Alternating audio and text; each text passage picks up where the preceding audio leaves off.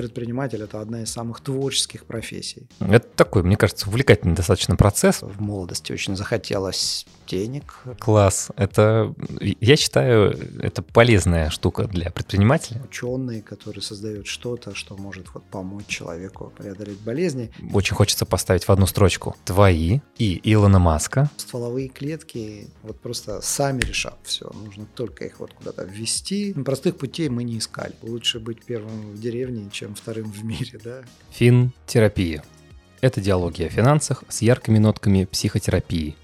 В своей жизни я принимал ряд решений, которые привели меня в мир инвестиций, где и встретил своих единомышленников.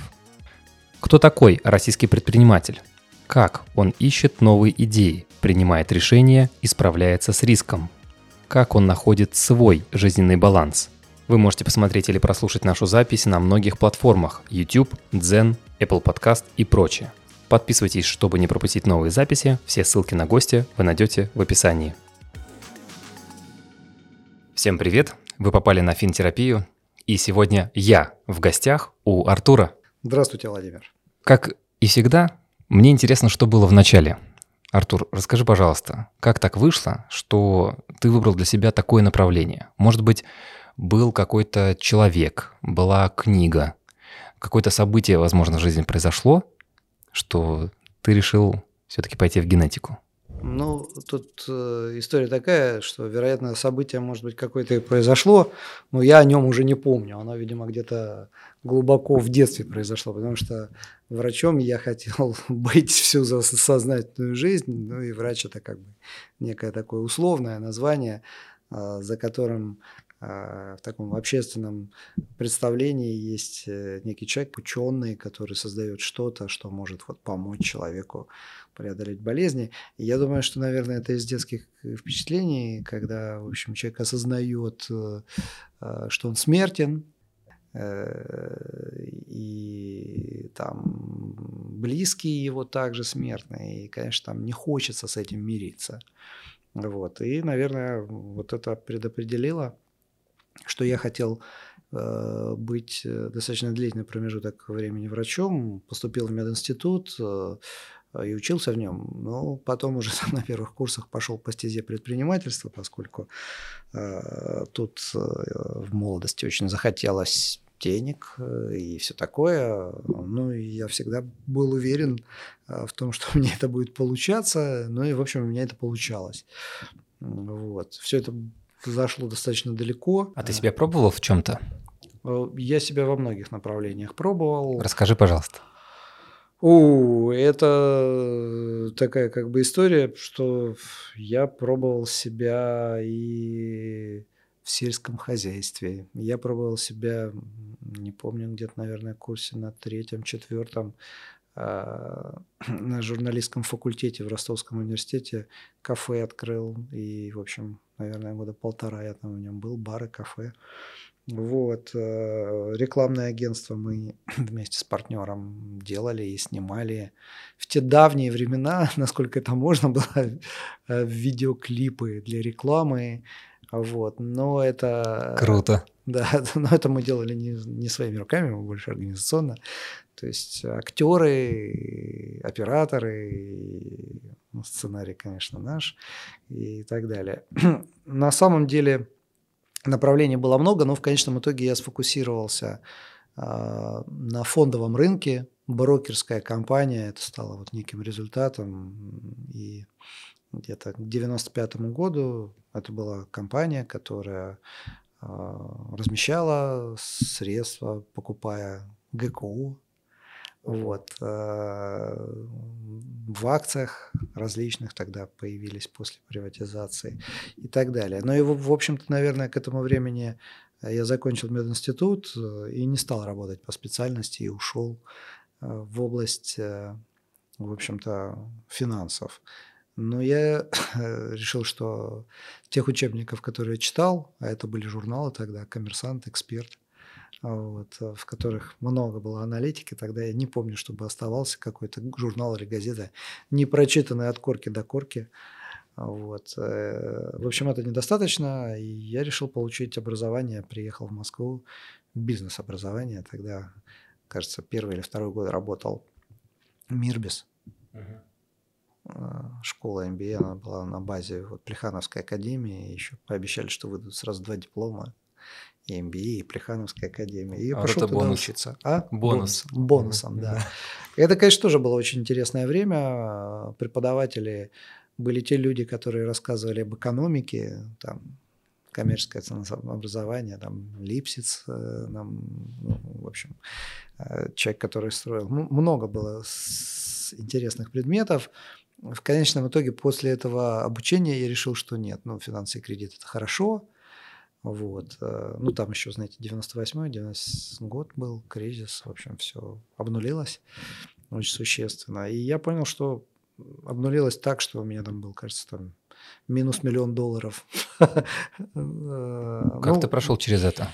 А, я прошел через это очень непросто, но через год-полтора я восстановился и смог преодолеть, отдать долги. Это, знаете, эти долги, они появились, потому что люди приходили и говорили, вот там мы хотим разместить деньги. А рублевая доходность тогда была 60-70% ГКО. Самые надежные, самые надежные бумаги, государственные казначейские облигации. Вот. Но все это потом, в общем-то, закончилось, все знаем, как вот, еще и девальвация там, и так далее. В общем, сложная была история.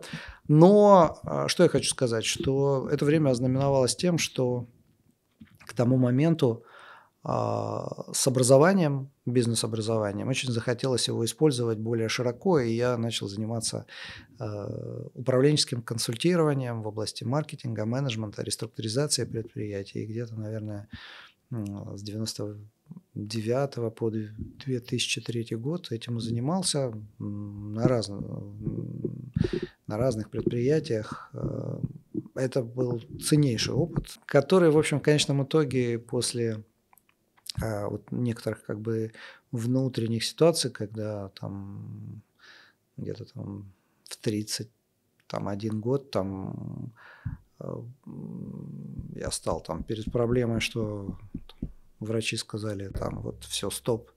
Да, то есть вам осталось 4 месяца. А, и я тогда просто вот как-то посмотрел, осознал, что ну, как бы я куда-то двигаюсь, мне все интересно, но я ушел от мечты, мечта была стать врачом. И я очень серьезно развернулся и начал смотреть в область э, медицины, биотехнологий, просто потому что ты знаешь, когда а, ты стоишь перед такой ситуацией и понимаешь, что ну там 4 месяца, это, это, это не, сбыто, не сбывшийся прогноз. Да, есть, Я заметил. А что случилось тогда? Почему 4 месяца? Э, это была какая-то ошибка? Да, нет, я заболел, это было онкологическое заболевание, ну, там оно вылечилось, шансы как бы там такие были, вот, э, меня вылечили. Но э, де-факто там получается так, что ты думаешь, ну окей, там я хотел полететь, вот я там взял билеты сразу там на субботу-воскресенье одну там в Лондон, на другую в, в Париж, на третью в Рим. Ну, в общем, все сделать, знаешь, что, что там нужно. Там все слова сказал там детям, жене, там, маме, родителям и так далее. Вот. Ну и дальше как бы думаешь, окей, да, то есть, а что я еще не сделал? А я не сделал я не стал врачом, я не, не стал заниматься э, вот медициной и, и искать какой-то эликсир молодости. То есть, когда ты смотришь, что у тебя э, очень мало времени и пробуешь э, за это короткое время сделать вот все самое важное, э, сказать слова любви детям, жене, родителям, близким, быстро слетать в Париж по делу срочно, посмотреть в Лондон. Ну, в общем, не надышишься, как говорится, перед смертью, да. Вот. И э, главный момент еще был очень важный, э, что ты начинаешь думать еще, что ты хотел сделать, э, а я всегда вообще вот всю свою сознательную жизнь, наверное, лет с 14, с подросткового возраста смотрел вот там Есенин, сколько всего сделал, какие стихи написал, 25 лет, ну, он успел многое. А, Маяковский до 30 и так далее, да, то есть можно смотреть там Иисус Христос. Я просто считал, что ну, до 31, 33, до 33 лет вообще человек должен сделать там многое, чуть ли не все. Ну, не знаю, такой вот был максимализм, тем более в, в юности кажется, что это большие годы, 33 года, да, то есть это сейчас смотришь на это, ну что это вообще. А вот, а, и я понял, что там я так далеко ушел от своей мечты, от того, что, ну, в общем-то, хотелось сделать, э, ну, я решил не тратить больше время на вот просто изучение мира, зарабатывание денег. Ну, и скажем так, э, к этому моменту действительно у меня появился колоссальный опыт, а, связанный с маркетингом, и с менеджментом, и с финансами. И я решил вернуться к медицине, к здравоохранению. А, а, и выбрал направление. Ну, наверное, где-то два года я вот э, себе строил эту стратегию, по которой я пойду. И действительно на том пути для меня были некоторые примеры. Эм, у меня так случилось, что где-то э, в 30 лет я познакомился э, с коллегами, которые когда-то уехали из Советского Союза в Америку эм, и сделали там, ну вот это вот был Юрий, Юрий Верлинский, да, и мой друг меня с ним познакомил, он тоже, у меня были с ним хорошие отношения дружеские. А этот э, Юрий Верлинский один из первых занимался ЭКО, да, и он меня даже познакомил э, приблизительно в это же время э, с Робертом Эдвардсом, это человек, который вообще в целом изобрел ЭКО и в 1978 году. Вот сегодня, кстати, день, когда родился первый человек с помощью процедуры ЭКО из пробирки. И вот этот Эдвардс, профессор Эдвардс, он получил кажется, лет 10 назад Нобелевскую премию за это. И сегодня на Земле существует 12 миллионов людей, которых не было бы, если бы не было этой технологии. Вот. И Верлинский, несмотря на то, что он был все-таки ученый больше, он делал бизнес, он открыл очень много центров, а, в том числе эти были, были центры в Москве, в Санкт-Петербурге, в Сочи, на Кипре, в Японии, в Лондоне и в Чикаго. И, в общем-то, он достаточно... Институт, э, как он называется? Reproductive Genetic Institute. Вот Reproductive Genetic Institute – это его организация была, сейчас она чуть-чуть по-другому называется. Ну и действительно меня впечатлило, как он это делал, как он технологические знания, э, которые есть э, в области биологии, медицины, смог э, внедрять в практику и сделать бизнесом, по сути, став предпринимателем. Вот.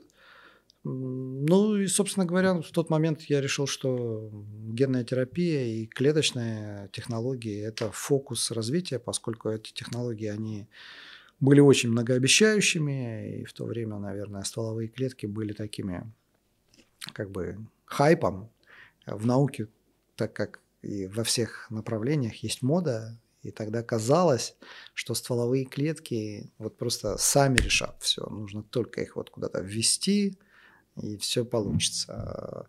Это действительно ну, клетки, стволовые клетки, и вообще в целом клеточные технологии, они несут огромные перспективы и много всего хорошего уже делают.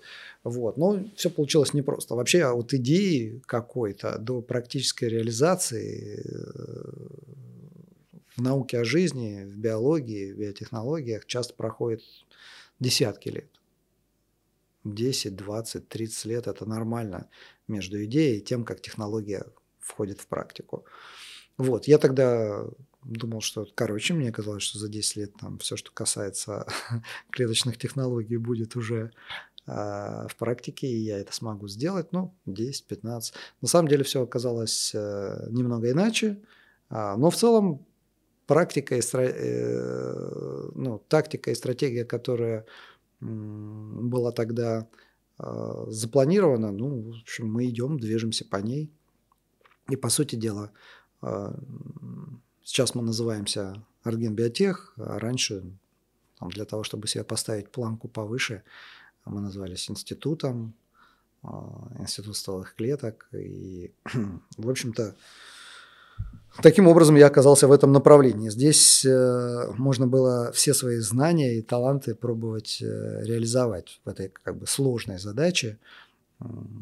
И знания в области того, как привлекать капитал, как управлять компанией, как вообще строить маркетинг, как создать продукт, который будет нужен в конечном итоге потребителю.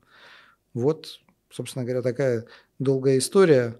А, не знаю, емко не получилось рассказать, но в целом это не было каким-то вот одним. Почему генетика? Ну, на самом деле, генетикой я занимаюсь, наверное, вот э, и компания генетика была создана, заплани... ну, где-то с 11 года, сейчас уже получается 13 лет, 12, пардон, да, 12 лет.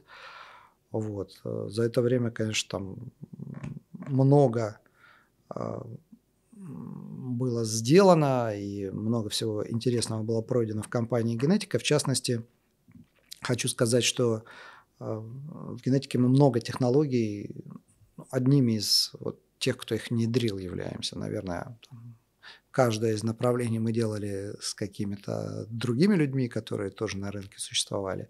Но все-таки мы были лидерами в этом направлении и одни из тех, кто внедрял. Речь идет, например, об использовании полно а, геномного, геномного секвенирования для постановки диагноза. Ну, вот эту технологию, которая стоит больших э, средств и денег, э, раньше стоила, да, сейчас значительно дешевле. Мы сделали ее более доступной в России, и часто бывало так, что пациенты а, с какими-то генетическими заболеваниями долго ходили там между разными врачами э, без диагноза. И не только врачами. И не только врачами, и шаманами, и все остальное. Вот. Э, мы же сделали эту работу, мы выбрали 10 пациентов без диагноза,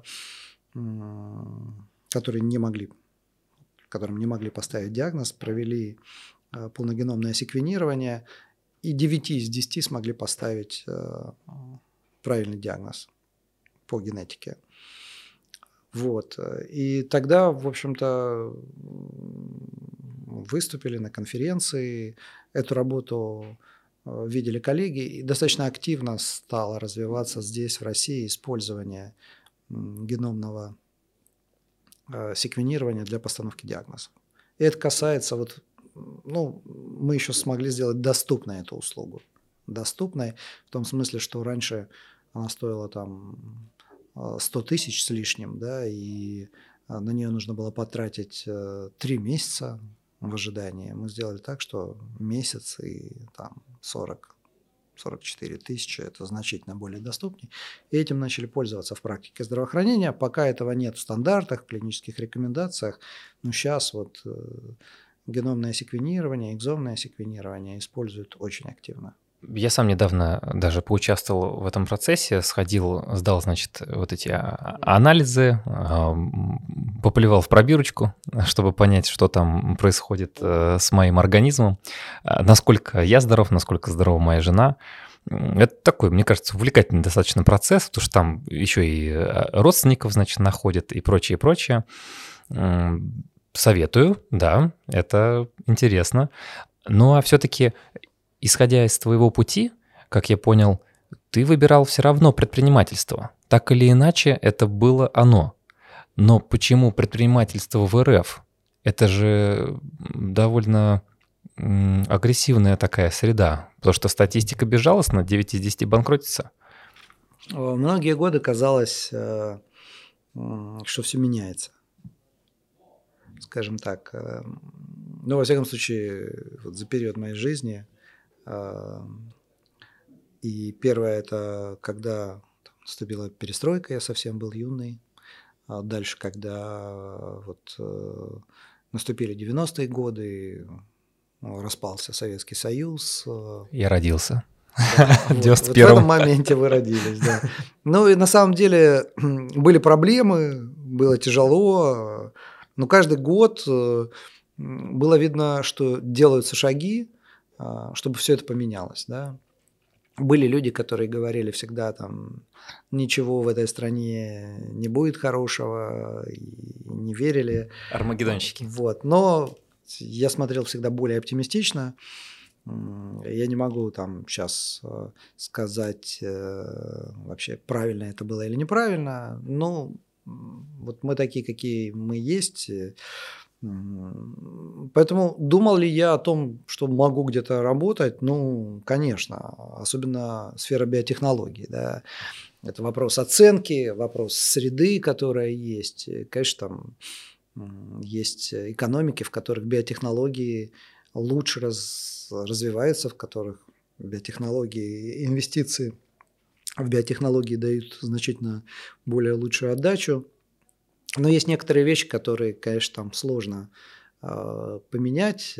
Во-первых, каждый сделанный тобой шаг там оставляет за спиной э, как, какие-то связи, какой-то нетворкинг. Э, во-вторых, ну, русский язык и среда, в которой ты можешь э, хорошо выражаться и, и э, наиболее полноценно доносить э, свои мысли. Ну, это комфорт определенный, скажем так. Вот. Поэтому, не знаю, у меня тут нет каких-то уникальных рекомендаций. Я смотрел всегда на то, что там мир, как бы он а, такой как бы глобальный, да, то есть и выбирать место, где жить, мне кажется, это не модно.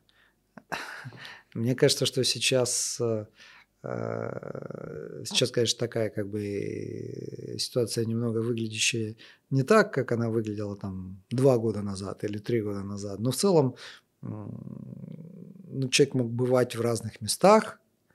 Э, человек э, эм, и где ты живешь и работаешь, это уже как бы вопрос ну, какого-то комфорта, не только денег. Плюс интерес был в России, наверное, здесь связан с тем, а, что, как знаете, как Гай Юлий Цезарь говорил, что лучше быть первым в деревне, чем вторым в мире, да, вот, может быть, такой момент тоже немного работал, что здесь предстояло сделать что-то, изменить, э, и ты здесь пытаешься в пустыне построить что-то, потому что, ну, здесь не было биотехнологических компаний, долгие годы. И это тоже какой-то челлендж.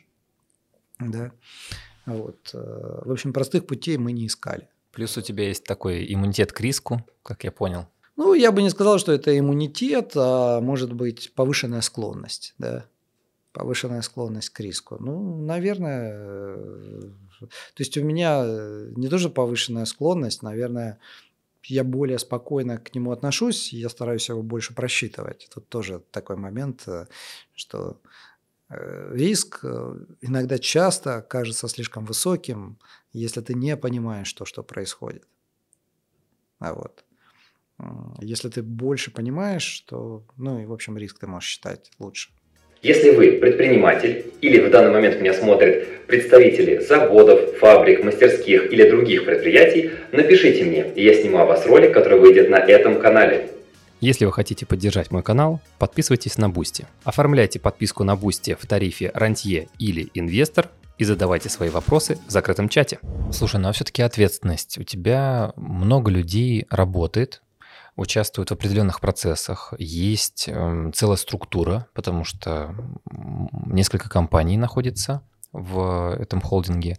И как ты справляешься с такой ответственностью? Ведь это же не просто человек, это за ним целая семья. Ну, я не знаю этот вопрос, как я справляюсь. Наверное, как бы я чувствую, что есть эта ответственность, э, действительно семья, и когда там э, это, это в каком-то смысле это э, твой ребенок. Да? То есть вот для предпринимателя то, что он создал, и то, что работает, это является его детищем. Да?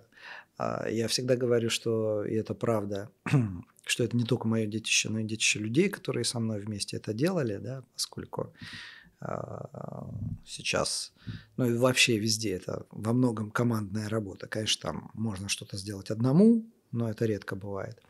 Вот. А с другой стороны, да, действительно, я чувствую ответственность э, за все вокруг, и это как бы налагает э, на какие-то личные предпочтения, на какой-то личный выбор, ограничения так же, как вот ты сказал, что там семья, да, то есть там, ну, вот там ты в семье не можешь сделать вот все. Семья – это уже ограничение, да, то есть, ну, соответственно, как бы, как ты бы не стремился как предприниматель к свободе, а все же идут туда для свободы. Расправить крылья. Да, расправить, расправить крылья. плечи, да. Я вот смогу не работать, да, то есть там, ну, я всегда все время говорю, ну, как не работать? Вот там ты когда на наемной работе, ну, ты уволился и все, да, то есть, и не клятые, не мятые, да. Хотя это тоже не для всех. Да. Некоторые люди, которые работают, понимают, что если они уволились, то они многих людей там могут э, подставить и все такое, и это тоже осложняет всю эту историю. Но для предпринимателя, ну да, я распоряжаюсь своим временем, я могу не пойти на работу, когда хочу. Ну, там я в 10 раз больше на нее приду, чем кто-то, кто как бы... И, и, ну, это неплохо, наверное, это как бы некоторые внутренние предпочтения людей. Да? Есть, я не знаю, есть ли, наверное, предприниматели безответственные. Вот. Э, ну, наверное, в каких-то, в, как, в каком-то смысле. Просто я еще как бы делю вот понятие предпринимателя и бизнесмен. Раньше были вот эти истории с приватизацией. Да? Mm-hmm.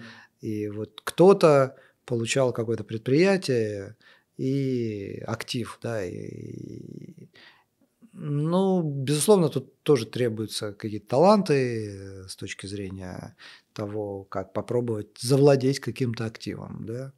Вот. Э, и, наверное, в управлении. Но все равно, когда вот э, э, ты это создал, это все-таки немного другое. Да? То есть, поэтому предприниматели, которые вот self-made, да, то есть которые сами себя сделали и которые прошли, у меня к ним все-таки ну, иное отношение. Да? Хотя тот же, например, я сейчас не буду там крупные компании, которые там много лет существуют, нефтяные, там, и прочее, которые были сделаны кем-то из людей, они все были сделаны по-разному, и есть ну, отличные примеры, когда кто-то пришел там из министерства, там, Лукойл, например, да, то есть и команда, и все они сделали отличную компанию за долгие годы.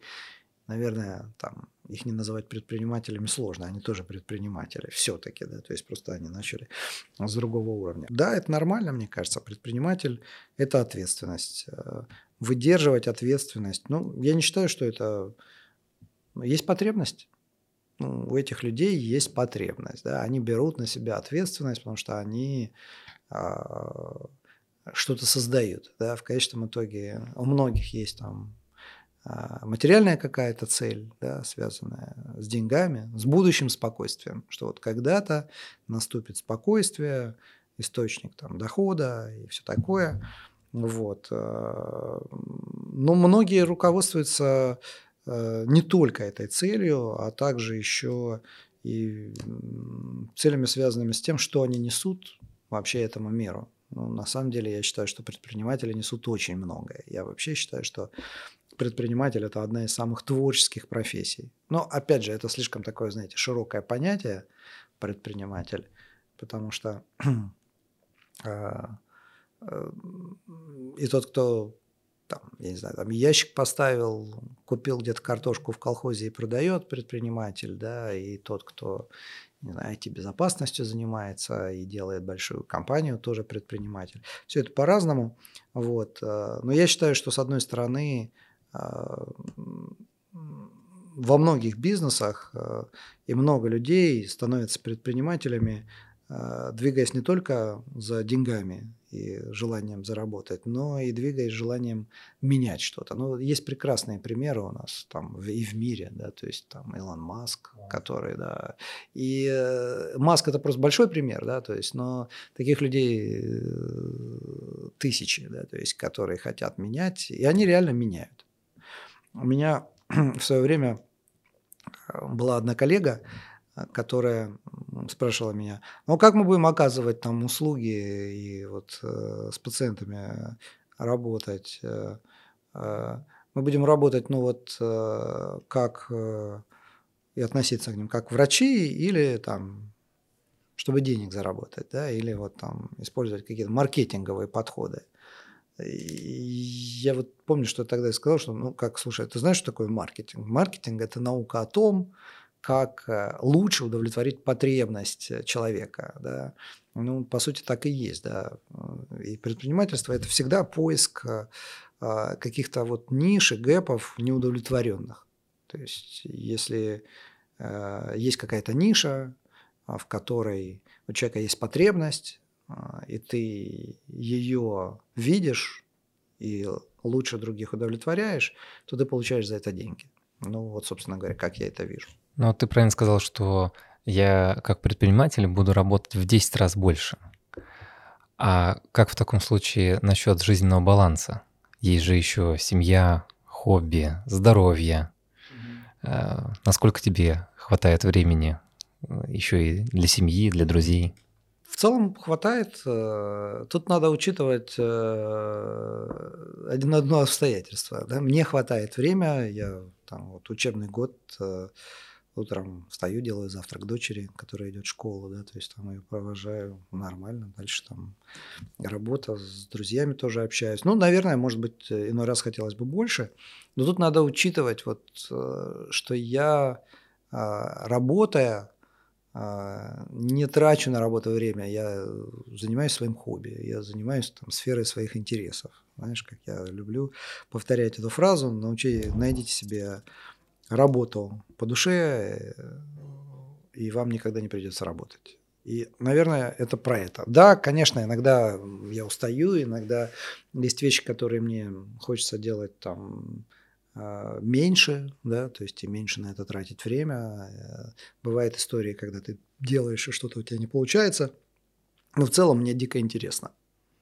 Да, и поэтому как бы говорить о том, что мне нужно какое-то время на хобби, не приходится. Ну, естественно, я кроме работы есть еще какие-то вещи, но они, я не знаю, книги, а, спорт, а, плавание, Эм, но э, многие вещи, которые э, не связаны с работой, они очень часто могут быть связаны с зоной моих интересов, да, то есть я, наверное, может, ее сужаю, ну, например, там, вопросы, связанные с борьбой со старением, да, то есть это не совсем как бы то, что мы делаем, но очень близкая область, да, например, с тем, как развивается финансовая область э, и как развивается криптоэкономика. Ну, на это время не хватает, да, свободное время.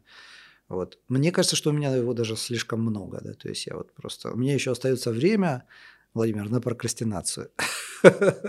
Класс. Это, я считаю, это полезная штука для предпринимателя, потому что невозможно работать все время, и, как мне кажется, только у предпринимателя есть возможность уехать, например, на месяц если, опять же, структура работает, э, при этом человек, который э, по найму, э, его же на месяц не отпускает, его отпускает там на две недели, допустим, отпуск. А вот предпринимателя есть такая возможность, все, творческий отдых, полет, чтобы уже точно перезакрутились все там транзисторы в мозгу.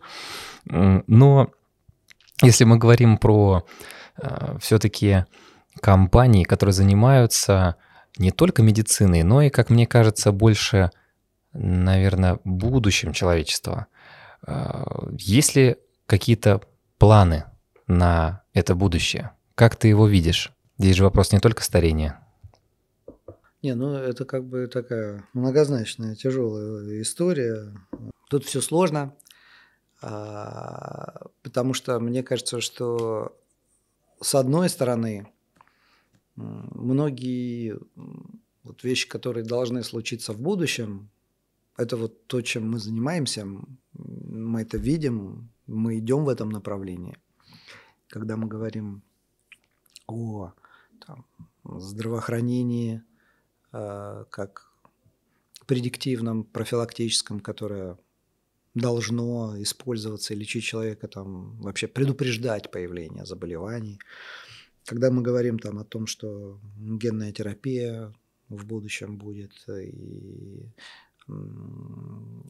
лечить не только там, генетические заболевания, но и сможет бороться там, с возрастзависимыми заболеваниями там, и так далее. Но, тем не менее, все равно реальность такова, что никто не знает, каким будет будущее. Вот. Единственное, что я знаю, что будущее делаем мы. Вот мне кажется, что это важно осознавать, что будущее, оно не спускается с небес. Ну, человечество, во всяком случае.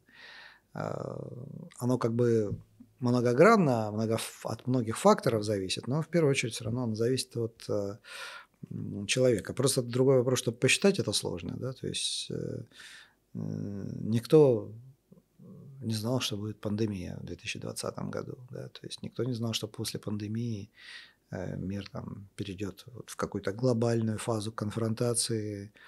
Ну, какие-то предпосылки возникали, и что-то было видно, но все равно это не очевидные вещи. Многое действительно зависит от людей. Поэтому здесь сложно сказать. Мне кажется, что э, для будущего есть много возможностей и прекрасных. Единственное, что, конечно, там человечество развивается циклами, и там, про это будущее рассказывал а, Петр Капица был такой а, физик, ученый, который, в общем-то, смог приблизительно а, посчитать, сколько времени осталось э, человечеству и как оно будет развиваться с точки зрения там, увеличения численности, уменьшения численности.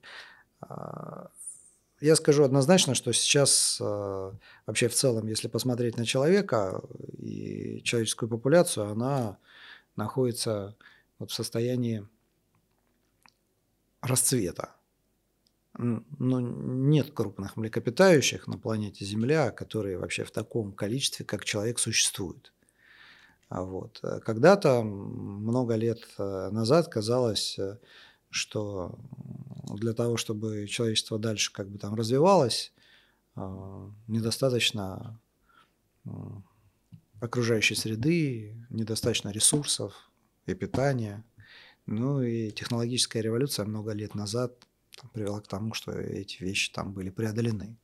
Дальше как бы появилась э, проблема, связанная с тем, что средняя продолжительность жизни наша как бы не может расти из-за того, что там на пути наши там стоят инфекционные заболевания.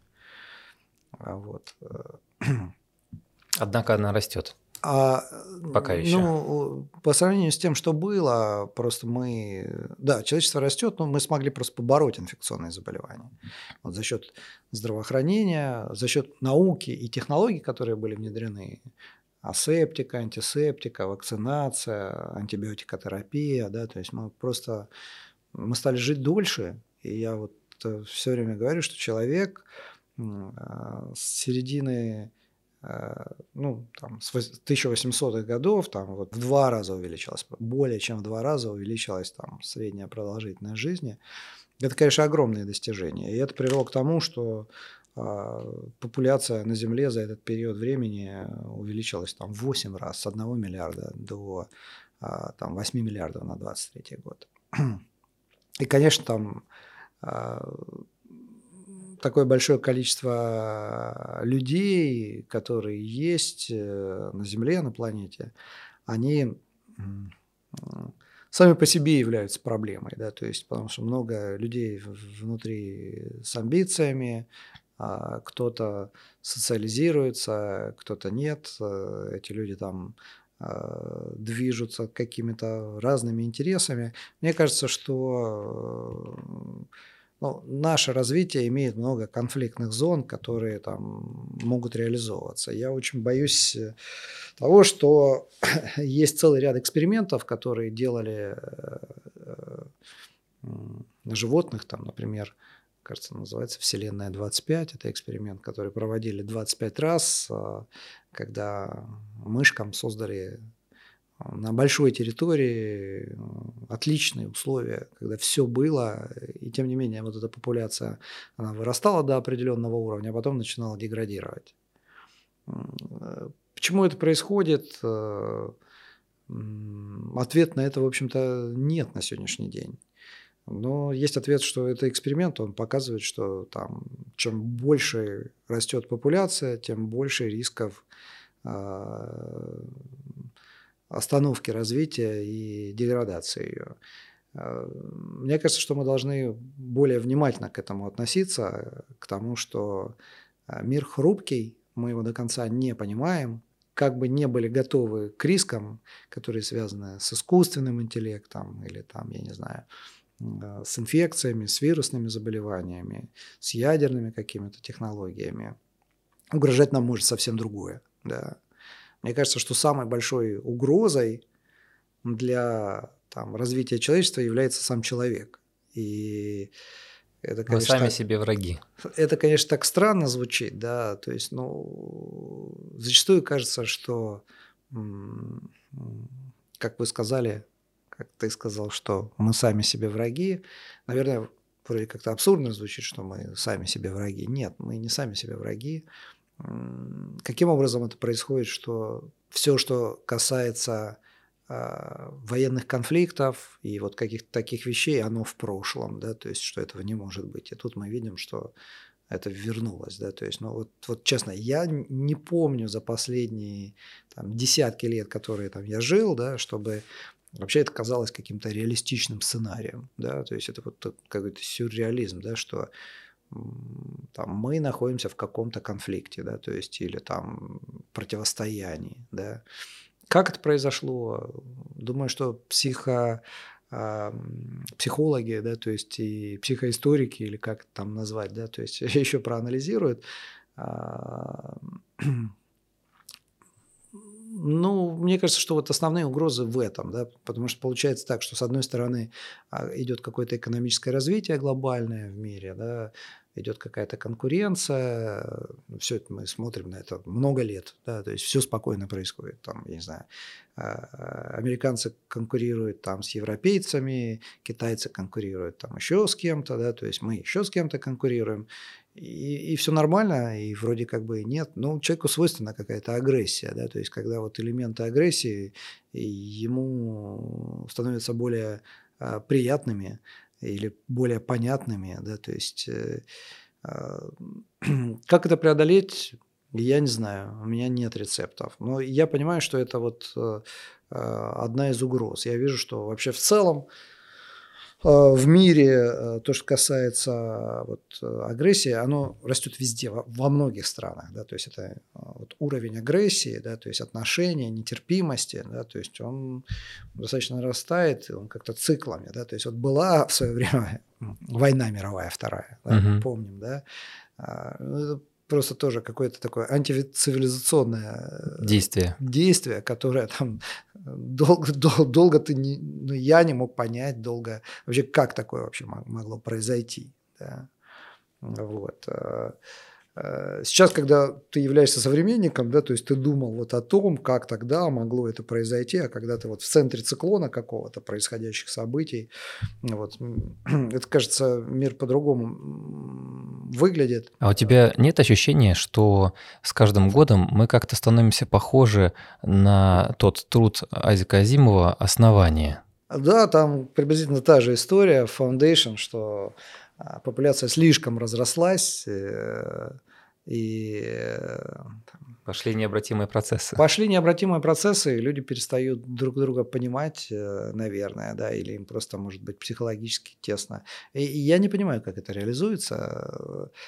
Это из области психологии, скорее всего, да. Почему а, люди а, так с охотой и с готовностью, да, то есть начинают конфронтировать, да, то есть э, сложно. Я думаю, что главный фактор кроется где-то, что их слишком много. Ну, сори, да, то есть э, а вот. А как это реализуется, а, пока не очевидно. Не, ну, мы можем сказать, что там вот здесь там конкретные события, да, то есть, но они не так важны, эти конкретные события, да, то есть весь вопрос, почему люди с радостью готовы к противостоянию. Почему они не сделают 10 попыток 10 а, а, попыток э, избежать конфликта. избежать противостояния, да, то есть и конфликта. Вот. Вот это не очень очевидно. Но, слушай, это область э, э, поведенческой психологии и прочих вещей как бы немного там за гранью там нашей темы и нашей специализации. Вот. Тем не менее, я считаю, что это такая важная вещь. Э, а, и еще надо понимать, что сама а, а, вот эта ситуация, когда люди там в противостоянии или в конфликте, она приводит к стрессу. А стресс это кортизол. А стресс это кортизол, стресс это истощение там, иммунной системы, стресс это повышение рисков многих э, заболеваний вообще в целом, а стресс это посттравматическое стрессовое расстройство. А еще это торможение вообще... фронтальной коры? Да, торможение фронтальной коры. Ну, то есть это просто целый ряд вещей. Это просто человек переходит как бы вот э, э, вообще человечество в этом цикле, оно переходит просто, оно становится тупее, сори, да, оно становится значительно менее эффективнее. Я здесь хотел бы дать отсылочку. Э, я в описании добавлю ссылку на видос, по-моему, MyGap сделал недавно, как раз про кортизол и про стресс, что он в длительном э, промежутке, как влияет на человека. Вот, так что сможете посмотреть и да. увидеть подтверждение исследований. Многим людям тяжело адаптироваться к таким вещам. Мне кажется, что сегодня большой простор для предпринимателей и тех, кто занимается поведенческой психологией, ментальным здоровьем, и так далее. Ну, остается надеяться, что человечество и с этими своими проблемами сможет э, справиться. Вот. Э, конечно, хотелось бы больше времени тратить э, не на вот обсуждение того, как там человечество входит в конфликт и так далее, да, а многие тайны природы э, остаются неизвестными, и человек еще ну, не достиг каких-то вот таких высот. Ну, живет сегодня человек там 70-80 лет критически малый срок. Ну а как ты считаешь, э, бессмертие вообще возможно? Ну, бессмертие это какое-то такое, знаешь, там философское понятие, метафизическое, ну, бессмертие. Вечность. Ну, не обязательно вечность. Есть, есть же, есть же три способа а, обрести бессмертие. Первый, значит, это когда ты что-то создаешь, ну, как памятник нерукотворный, поэма, возможно, это какие-то стихи, картина, а, что-то творческое, песня. А можно, например, пойти как? Ну вот я сейчас назову одну фамилию, сразу будет понятно. Джобс. Угу. И всем ясно, что он создал. Он создал целую экосистему, он создал продукт, который, угу. ну, боль, скажем так, угу. ос- основную часть сейчас э, микроэлектроники двигает вперед. И помимо компаний, которые можно создать и остаться таким бессмертным, можно же еще создать жизнь и таким образом получить бессмертие через детей. Мне кажется, это все самоуспокоение некое, как бы, это некая как бы, защитная реакция нашей центральной нервной системы и нашей психики, э, которая дает нам возможность рационализировать э, тот страх, э, тот, ту проблему, которая как бы очевидно и стоит перед нами, да, потому что Стив Джобс молодец, сделал как бы телефон, вообще огромную классную экосистему, очень полезную, оставил действительно человечество, но его нет. Экосистема есть, да, все верно, но это не Стив Джобс, да, то есть и он не живет, и он не бессмертен. Мы его помним просто, ну, просто давайте вещи своими именами называть.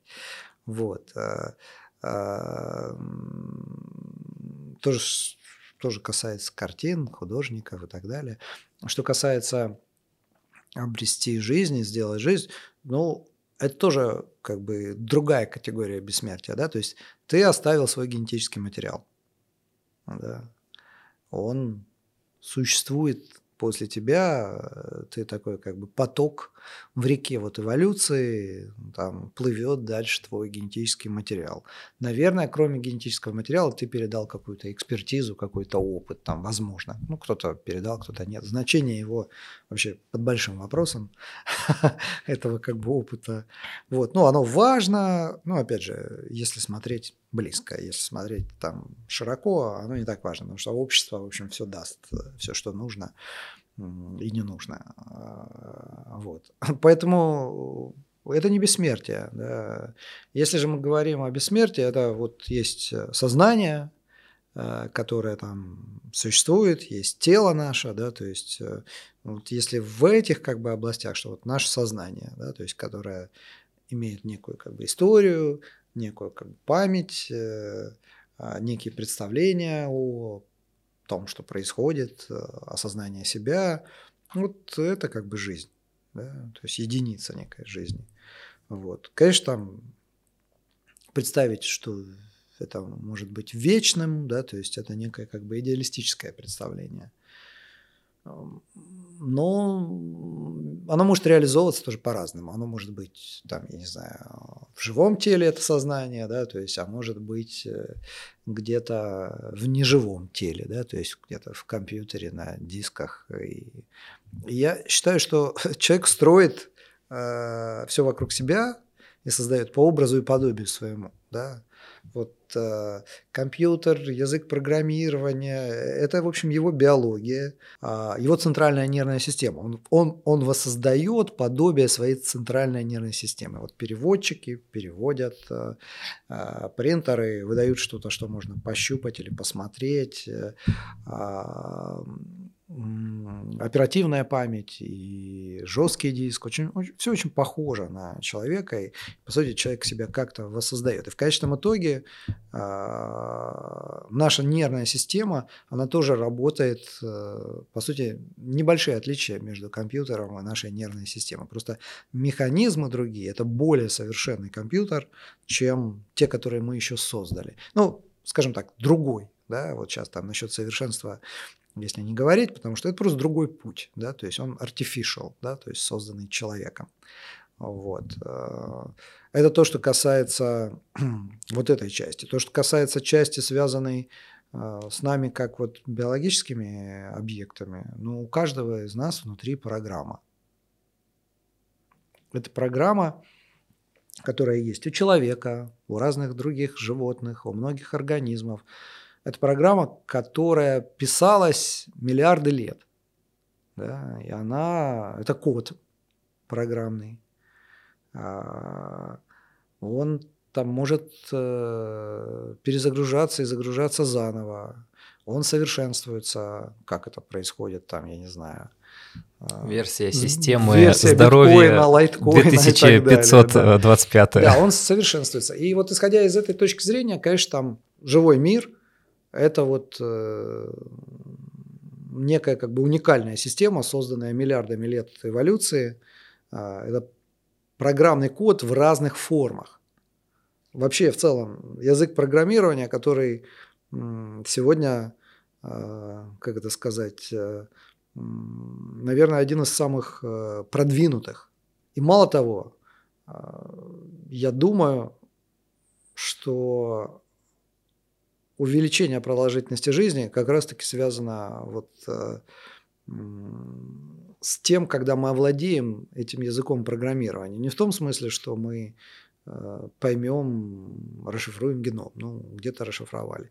Не в том смысле, что мы поймем, какой ген за что отвечает. Это важно, да, и как что там регулируется. А в том смысле, что мы сможем создавать какие-то модели, и пробовать э, эту эволюцию ускорять э, в компьютере, да, то есть делать какие-то такие эмуляции, когда мы сможем тестировать изменения тех или иных генов и влияние их на увеличение продолжительности жизни.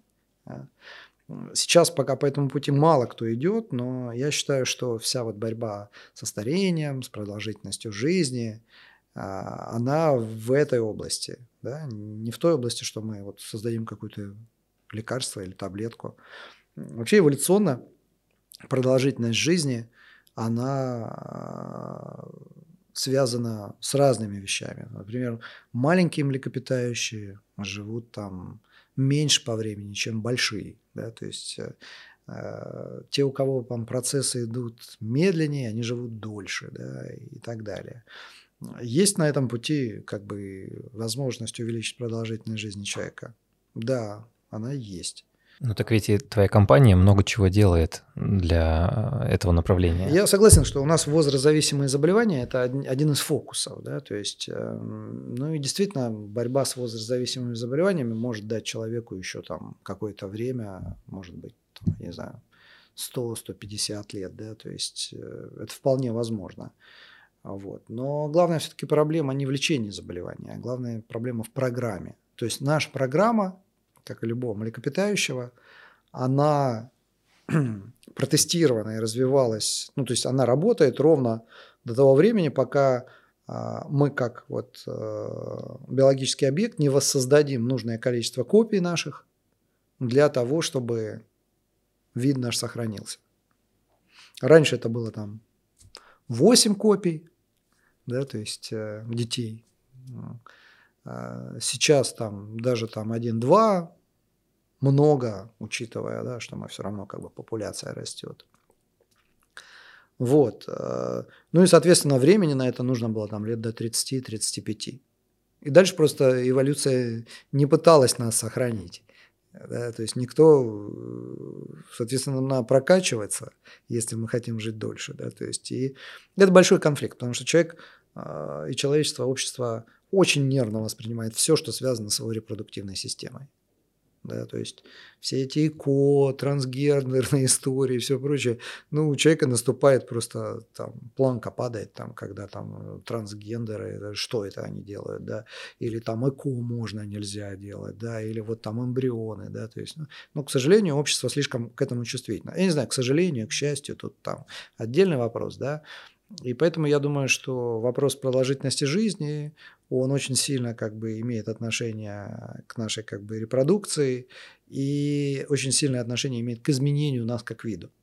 Да, то есть нельзя а, вот на той же программе да, снимать э, видео с большим разрешением. Ее нужно поменять да, кардинально. И тогда можно будет кардинально увеличить продолжительность жизни. Это если мы говорим из биологической составляющей. Поэтому да, это возможно.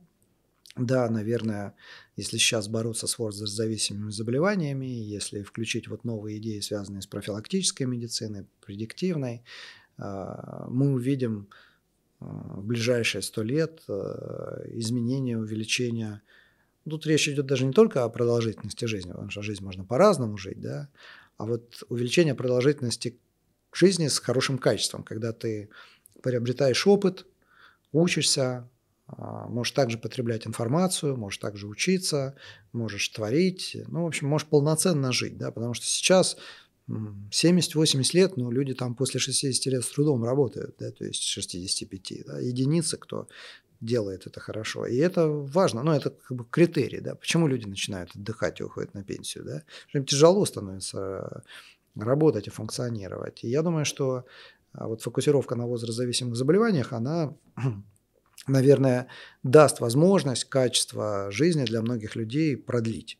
До какого промежутка времени, до какого возраста я не знаю, но я думаю, что там где-то а, за там, 90-100 лет уже стоят существенные препятствия, там 115, да, то есть уже стоят существенные препятствия, которые нам сложно будет вот традиционными медицинскими вещами. Просто есть у нас коллаген, который сосуды выстилает, да, и этот коллаген рассчитан на определенное количество времени. Дальше сосуды просто расползаются условно, да, то есть они становятся там, их эластин разлагается, и сосуды превращаются там в мешковидное какое-то тело, да, то есть не эластично там и так далее.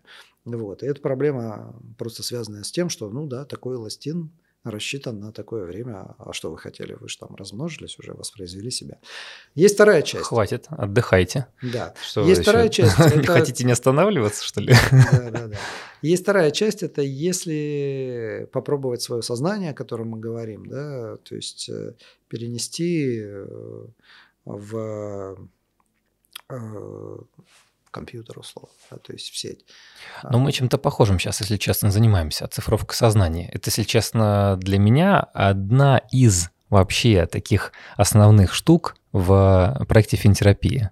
Потому что я бы хотел, чтобы потом э, любой человек, подписчик или, возможно, потомки могли бы пообщаться со своим дедушкой. Я, например, ну, я не могу в видеоформате пообщаться с молодым дедушком, только вот уже с его зрелой версией. Я а думаю, что посмотреть, как он менялся, интересно. Этого, да, потому что это как э, какие-то паттерны э, мышления, выводов э, и так далее. Однозначно. Но ну, а если мы заговорили про цифровку сознания, ты говоришь, что, что есть еще второй путь. Да. Ну, по сути дела, что такое наш мозг? Это хранилище информации, которую мы получаем, через наши органы чувств, через нашу периферию, да, а, которая сохраняется где-то, анализируется, упаковывается в каком-то виде. И когда нужно, мы к ней обращаемся, получаем ее, сбрасываем в оперативную память, что-то вспоминаем, принимаем какие-то решения, включаем какие-то программы. Надо бежать, например, да? что-то вспомнил, да, как в анекдоте, что такое старость. Старость – это когда э, посмотрел на сиськи и забыл молоко купить. Сразу программа включилась, вспомнил про молоко и да, все. Активация моментальная. Слушай, ну если мы э, говорим про такую оцифровку сознания, то есть же э, все-таки желание у человека выйти за этот предел, за этот э, потолок в 100 лет активности, да, активной жизни. И проекты, как мне кажется, очень хочется поставить в одну строчку. Твои, и Илона Маска, угу, спасибо. как Neuralink, угу. очень этому должны поспособствовать. Вот э, как ты на это смотришь, на такую э, сингулярность? Ну, я думаю, что э, тут вопрос, он же не только в том, чтобы сознание куда-то перенести, да, потому что тут э, очень, очень хорошая книжка была у Пелевина э, по поводу, забыл, как она называлась, по поводу мозгов, которые вот где-то жили там на разных уровнях. Не помнишь, как называется? Да, да, да, я понял, я понял. Да, отличная книга про историю этого будущего. Это тоже такой как бы какой-то визионерский подход, но мне кажется, что там тоже много нерешенных проблем, да, потому что есть проблема, связанная с тем, что, окей, ладно, предположим, мы как-то научились вот записывать, что у нас есть, и где-то это сохранять. Ну, как это включать и для чего, и это как бы тоже отдельный вопрос, с чем она будет коммуницировать, ну, зачем нам где-то чье-то сознание в сети, тоже вопрос, да, то есть, э, вот. Э, во-вторых, э, вопрос Короче говоря, мне кажется, что вопрос потом, а окей, ну а назад как-то можно это все вот сделать. Там бэкап тоже есть, много фильмов про это, фантастических, как он назывался, углерод какой-то, я забыл, как, как какой-то был сериал. А, я думаю, что это больше там вещи, вот Neuralink про возможности управления. Да, и я думаю, что это то, что первое может быть, когда мы обращаемся там и делаем какое-то движение рукой, а, это наш э, мозг посылает туда сигнал. Да, то есть и сделать так, чтобы наш мозг послал сигнал не на движение руки, а прямо в компьютер и открыл двери гаража, мне кажется, это вполне реально. Тут э, ну, вопрос технологии. И многие вещи там из этой области, они в той или иной степени реализованы даже вот без нейролинка. Знаешь, там есть различные приборы, когда там ты пробуешь а, управлять э, а, и тренируешь там свой мозг, управлять этим самым дроном с электродами на голове и все такое. Ну, на самом деле, тут ты через посредника это делаешь, когда ты сможешь делать это непосредственно из центральной, ну, нервными клетками, да, это будет, наверное, более эффективней. Вот. Как это повлияет на то, чтобы делать бэкап, сохранять там нашу память и сознание, ну, это отдельный вопрос. Я думаю, что они не, не совсем напрямую связаны с передачей куда-то импульсов из нашей работающей центральной нервной системы. Поэтому вот эти проекты, которые типа как нейролинк, мне кажется, что они там, ну, вообще, то есть им немного времени до реализации, это там 20-30 лет это будет все работать. Ну, а если мы говорим про твою компанию и взгляд такой в будущее, э, какие у тебя планы? Может быть, те же самые сосуды, про которые ты говорил? Нет, у нас планы достаточно э, такие простые, не такие философские, как мы с тобой сейчас обсуждаем. Да? Они у нас, безусловно, грандиозные. Э, если мы говорим вообще Артген Биотех, это биотехнологическая компания с портфелем а, разработок. И эти разработки у нас в разных направлениях э, биомедицины, да, начиная от генетической диагностики, различных сервисов для медицины и заканчивая биомедицинскими препаратами. Вот в этих биомедицинских препаратах э, а, по разным направлениям медицины. Есть и антитела, есть и различные ингибиторы. Но я вот вижу очень большое значение и влияние на развитие и медицины, и в дальнейшем использование как инструмента – это генная терапия. Ну, вообще в целом подход генотерапевтический, когда ты пробуешь а, внутри клетки человека запустить нужную программу которая уже а, сможет а, вырабатывать э, белок, по сути, какое-то конкретное приложение, которое будет делать ну, направленную на что-то работу. Да? Потому что это реализуется так. Есть ДНК, эта программа, эта ДНК а, считываясь различными регуляторными элементами, вырабатывает белок, а белок выполняет какую-то функцию. Он может один белок выполнять какую-то очень значимую функцию, а может быть там в составе там, не знаю, стенки строит мышечные, или там помогает им репарировать, или помогает там передавать э, сигналы там в мозге там, и так далее. Очень много функций, там, порядка 20 тысяч э, различных генов, которые делают белки даже больше, чем 20 тысяч белков. Вот. И вот в генотерапии я вижу большие перспективы, с одной стороны, хотя в других направлениях тоже много, но мне кажется, что генная терапия может э, открыть дверь для вот дальнейших изменений, потому что то, что мы с тобой говорили, насчет э, того, вообще как человек может изменить свою программу. Да?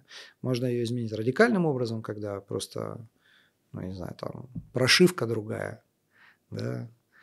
а, а можно пробовать там делать какие-то, как это можно сказать, скрипты, да? то есть можно делать какие-то небольшие там приложения, которые могут в целом решать часть проблем. И сейчас мы фокусируемся на орфанных генетических заболеваниях. Мы фокусируемся на тех орфанных генетических заболеваниях, в которых вот эти гены и эти функции могут быть еще полезны для э, использования их и для лечения возрастзависимых заболеваний. Да.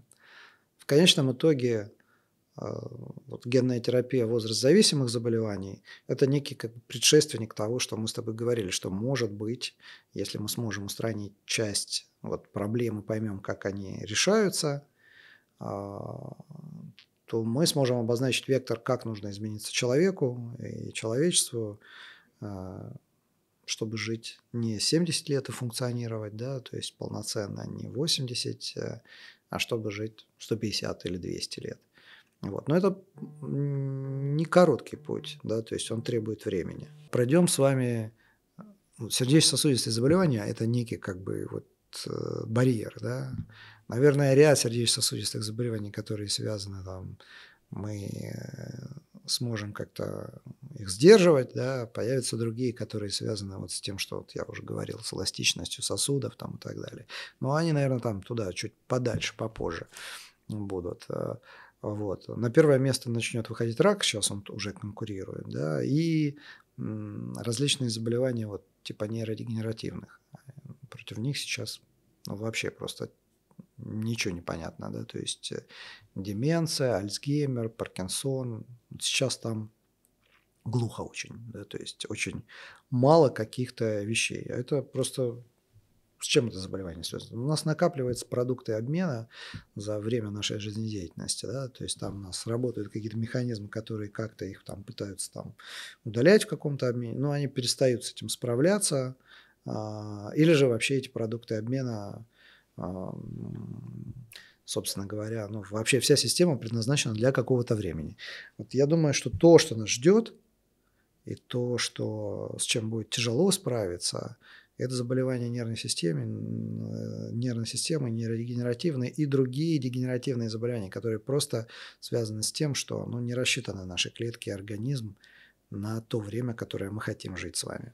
Ну вот, по-моему, Роберт Сапольский в своих лекциях говорил о том, что как раз вот это э, большое количество кортизола и стресс длительный, как раз влияет на то, что в итоге у человека появляется и деменция, и Альцгеймер? Ну, он, да, влияет, как мы с вами говорили, приблизительно вот через э, историю со стрессом, да, вернее, ну как кортизол, это как бы некая функция стресса. И да, стресс влияет. И чем чаще, как бы, и чем больше человек находится в стрессе, тем... Ну, потому что это все биохимия, да, и биохимия работает в каком-то авральном режиме, э, как бы таком экстремально аварийном, все время тушить пожары. Да, и, соответственно, там ездят, бегают быстро, устают, стареют, работают под солнцем на плантациях очень активно. вот, поэтому, да, стресс влияет.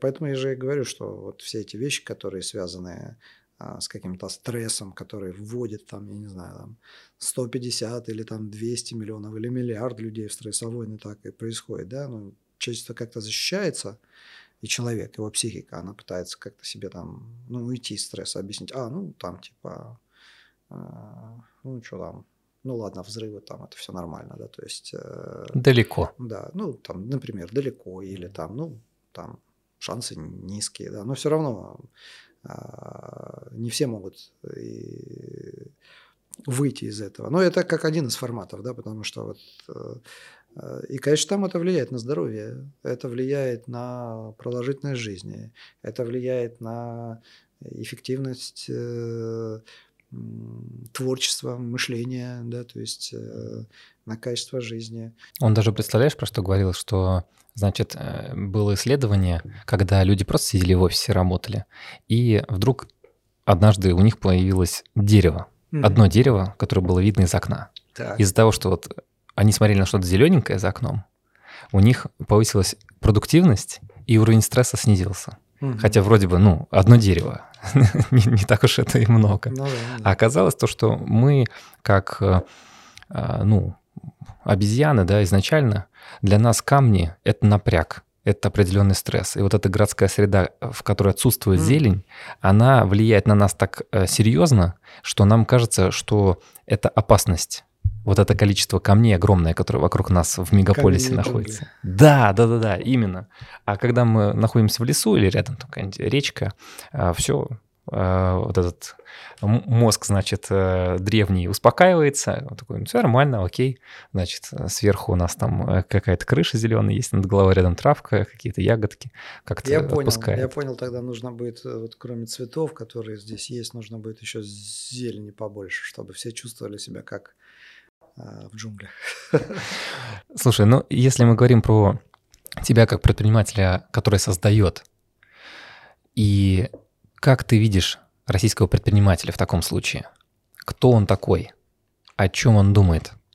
Это сложный вопрос. Мне кажется, что нет вот э, нет национальности, не, не национальности, ну окей, нет национальности у слова врач или учитель. Да, то есть э, злого предпринимателя ее тоже нет. Ну, предприниматель – это вот некое как бы призвание. Кто-то, кому-то нравится передавать знания, кому-то нравится лечить людей, да, то есть кому-то нравится, я не знаю, возить людей, кому-то нравится строить, э, а кому-то нравится организовывать, да, то есть кому-то нравится а, создавать вокруг себя сообщество и быть лидером, да. Вот. Э, поэтому мне кажется, что тут э, нет э, чего-то отдельного. Единственное, что ну, это можно и к предпринимателям отнести, и ко всем остальным. Это время, наверное, прошло, вот кажется, к 2020 году это время прошло, когда я помню, что 90-е годы а, российский предприниматель – это человек с повышенным, повышенной жаждой к риску, да, потому что тогда казалось, что ну вот там сейчас там, коммунисты придут обратно к власти, мы вернемся в Советский Союз, а, опять, так сказать, будет а, все, все, все, все прелести Советского Союза, дефицит, а, я не знаю, лицемерие, я не знаю, равенство такое, как бы отчасти как бы лицемерное, ну, то есть равенство, все, все равны и все одинаково как бы в недостатке равны. Вот. Э, но это, это все начало меняться, и мне кажется, что это вообще не перестало иметь какое-то значение уже там э, с 2000-х, в десятых годах, ну вот вплоть до, я не знаю, 22 -го года, да, то есть поэтому, конечно, там российский предприниматель перестал ассоциироваться с чем-то, что там люди с повышенным риском. Наоборот, здесь казалось, что а, несмотря там на целый ряд проблем, да, то есть с а, открытостью или демократичностью общества, надо сказать, что рост э, и качество жизни сильно поменялось за эти годы, достаток у людей поменялся. И поэтому мне кажется, что мы были на каком-то таком вот э, моменте жизненном, а, когда ну, российский предприниматель – это европейский предприниматель, э, не знаю, глобальный предприниматель. Единственное, что, конечно, мало заслугу европейских предпринимателей на внешний мир, которые вот выходили и делали какие-то глобальные проекты. Да, то есть вот этого нам немного не доставало, и мне казалось, что до этого еще там лет 5-10, да, то есть и не знаю, может быть, э, сейчас эта тематика раскроется, несмотря на происходящее, там, и то, что там западный мир во многом стал закрыт, да, но есть там восточный мир, там попроще будет, с меньшими комплексами, возможно, мы будем на нее выходить, потому что все-таки на, в западные страны для российского предпринимателя ментально было сложно, потому что все подвиги идут оттуда, а, и ну, мы там не чувствовали себя уверенными игроками, скажем так, да. Что касается остального мира, там Африки, Азии, Ближнего Востока, мне кажется, что степень уверенности, решимости, готовности рисковать там будет больше, да, то есть э, вот, не знаю, посмотрим, но вот сейчас вот такой челлендж, да, то есть сможет ли он стать или нет. Мне кажется, что русский предприниматель это во многом еще про историю, что а, ну вот значение его недооценивают, да, то есть про обесценивание история, да, потому что вообще в целом, даже сейчас это не поменялось, но многие годы при моей жизни предприниматель это вот а, в обществе, это не герой, э, не тот, кто делает подвиг какой-то, несмотря на то, что он там дает работу, Польза. платит налоги, да, то есть это не про пользу, это про жадность, да, то есть и, и это про там некое классовое неравенство, да, то есть, э, ну вот я считаю, что это плохо, потому что э, много талантливых людей, которые могли бы развивать общество, не идут в это направление именно из-за вот такого отношения. Хотя, конечно, сейчас сильно поменялось отношение к тому, как там, когда люди зарабатывают деньги, да, то есть и э, сейчас вообще понятие предприниматель, оно э, как бы ну, размывается, да, то есть вот у меня вопрос, да, э, блогер, он предприниматель? Ну, да, то есть вот девочка, которая ведет, я не знаю, какие-то геймплей канал, да, то есть она кто там, предприниматель? Ну, почему бы и нет? да, она делает какой-то продукт в конечном итоге, да, то есть свой продукт. Э, там тоже действуют и работают правила, которых там, возможно, там она еще не знает, там и маркетинг, а может она знает, я не знаю, что она знает, да.